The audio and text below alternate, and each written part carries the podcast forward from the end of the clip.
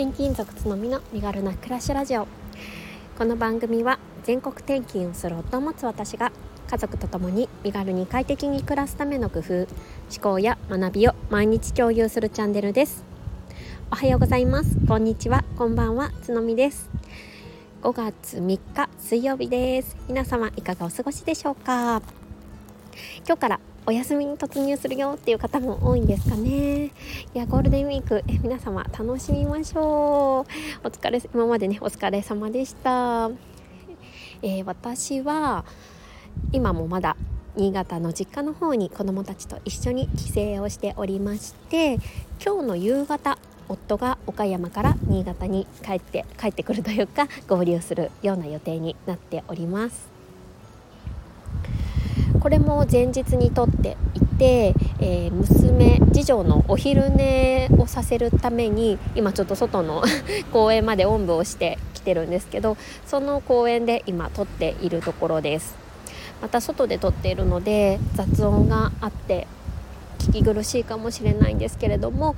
ご容赦ください。えー、今日はですねゆるっと妹との関係性 についてちょっと話したいななんて思っています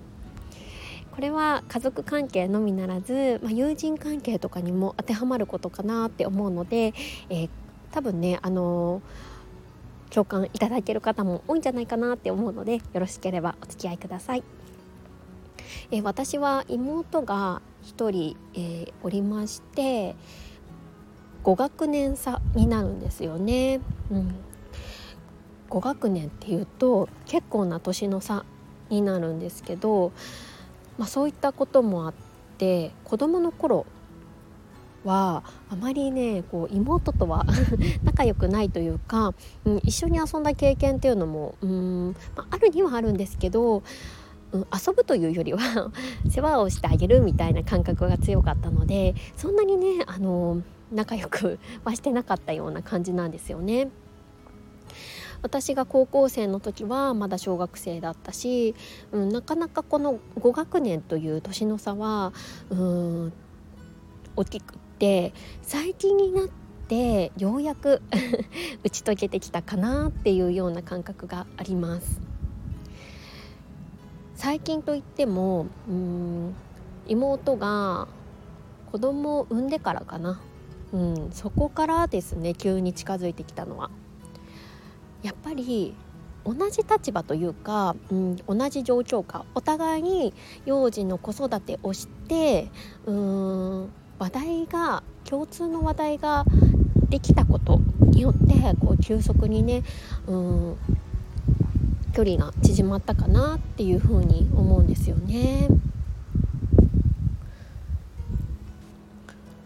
とはその立場上とかだけじゃなくって何て言うんですかねこうどうしても5個私が上となるとなんか私の方もね変なうん姉としてのプライドというか、うん、そういうものがあってこう知らず知らずのうちにねもしかしたら、うん、妹にとってはこうマウンティングみたいなことをしちゃっていたのかななんて思ったりしています。でもお互いまあ30と今私34になって、うん、結構ねあのしっかりした大人になってお互いに子供を2人持つようになって、うん、それぞれの立場をしっかりこう、うん、お互いがこう理解できるようになってきた。そして、うん、同じ状況で比較的同じ状況というか、うん、比較的似ている環境で生活をしているっていうことですごいねうん理解が進んだかなっていうふうに思ってます。今まあ実家に帰省して妹も子供たち2人連れてきて私も子供連れ2人連れてで一緒にこう生活している上でもうたくさんねあの話すことがあって多分今までで生きていた中で妹と一番今近いなって、まあ、距離感ですねが近いなって思ってます。でもこれってこういう何て言うんですかね家族関係だけじゃなくって友人関係とかにも当てはまるな当てはまるんじゃないかななんて思ったんですよね。特にこう女性のライフスタイルって結婚出産妊娠あ結婚妊娠出産とかでかなり大きく変わってくるじゃないですか。で私の周りの友達でもまだね、えー、一部結婚してない子もいますし、うん、結婚していても子供を思っていないって子もいるんですよね。そうなるとどうしてもこう何て言うんですかね共通の話題というのかそういうものがこう見つけにくくなって少し疎遠になる、うん、期間っていうのがどうしても出てきちゃうんじゃないかなって思ってます。まあ、実際に私は、まあ、新潟から、うん、東京の方に出てきて、えーとまあ、大学卒業期に、えー、関東の方に出て行ったんですけど、まあ、そこでまずね距離っていう点で地元の友達とは、うん、だいぶ疎遠になっちゃったかなって思いますしで、うん、就職先でできた友人ともやっぱりねあのその後私が転勤したりとか子供を産んだりとかってそういう、うん、タイミングで疎遠になってしまったりとかまあいろいろなね場面で、うん、どうしてもこう今までと同じような関係性を保つことっていうのは難しい局面でにななることが多かったかなって思います。まあ、きっとね誰しもそういうことってあると思うんですよね、うん、ずっとずっと同じ関係性で同じ頻度で会っていられる友達ってやっぱりすごい一握りだと思うので、まあ、それそれはすごいねあの幸運というかラッキーなことだと思うんですけどそうじゃない場合の方が多いんじゃないかなって思ってます。なんか少し前まではそれが寂しく感じたりとかうん残念に思うことの方が多かったんですけど今は、まあ、それはそれで一つとして考えています。なんかまあ妹の例と同じようにいつか交わる点が出てくるんじゃないかなって思っていたりしているんですよね。だからまあ細くてもいいから本当にこう 年に1回とか2回とか何かの瞬間瞬間まあ、もしくはと,、うんと誕生日とかで連絡を取り合ってあの細く長く続けていける関係性を、まあ、いくつも持っていけるとなんかいいんじゃないかなって私自身は思っています。で細く長くあの続かなくても一回途切れちゃってもいいんじゃないかなとも思ってるんですよね。実際私はそういう、うん、友人関係もありますし、うん、でも一回途切れたとしてもまたいつかふとした瞬間とか あのねあの場面場面で交わる時が出てくるんじゃないかなって思うので、まあ、それをね楽しみにしていたりとかしてこう、まあ、人生をそれぞれ楽しんでいければいいんじゃないかななんて思っています。すごい妹のね例がすごい私の中ではこう結構しっくりきてまして、うん、なんかそんな風に同じ環境とか立場になった瞬間にすごい急激に交わったりとか、うん、また逆に離れたりとか、うん、してもいいんじゃないかなっていう風に思います。なんかどうしてもこう友人関係とかこう人間の関係人間関係ってうん、頻繁に会ってればいいとか なんか長ければいいみたいな感覚を私は今まで持っていたんですよね。うん、でもなんかそんなことは全くないかなって、うん、思って最近は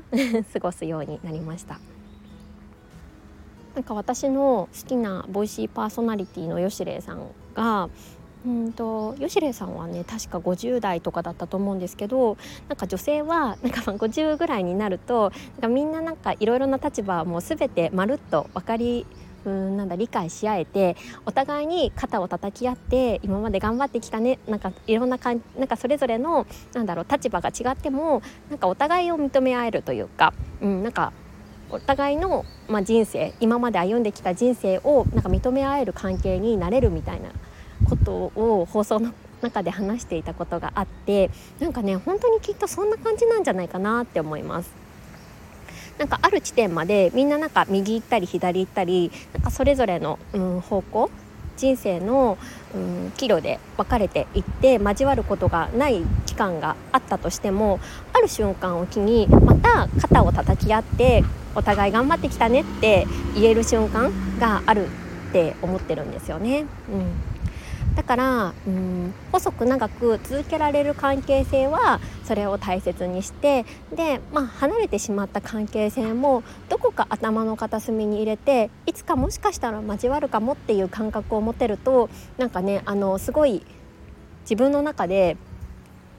安心感というかあこの人がいるんだなっていう思いがなんかこう心につなぎ止めておけると人生さらに豊かになるんじゃないかななんて思ったりしました。はい。えーと、今日はねちょっと妹との関係性を振り返って友人関係でもなんかちょっとね共通することがあるなって思いましたのでこんなお話をさせてもらいました。皆さんはどうお考えですか？よろしければコメント等で教えてもらえるととっても嬉しいです。はい、でねたくさんコメントをゴールデンウィーク中もあゴールデンウィーク中というか私が帰省してからもいただいているんですけどなかなか返信ができなくて申し訳ありません。えーとコメントの返信はちょっとゴールデンウィーク明けにちょっとコメント開始会っていう形で、えっと、させていただければなって思ってますので皆さんのねコメントもすごくあの嬉しく拝見しております。本当にありがとうございます。はい。ではそれではね今日お休みという方もお仕事という方も一日ハッピーに、えー、笑顔で過ごしていきましょう。それではまた明日。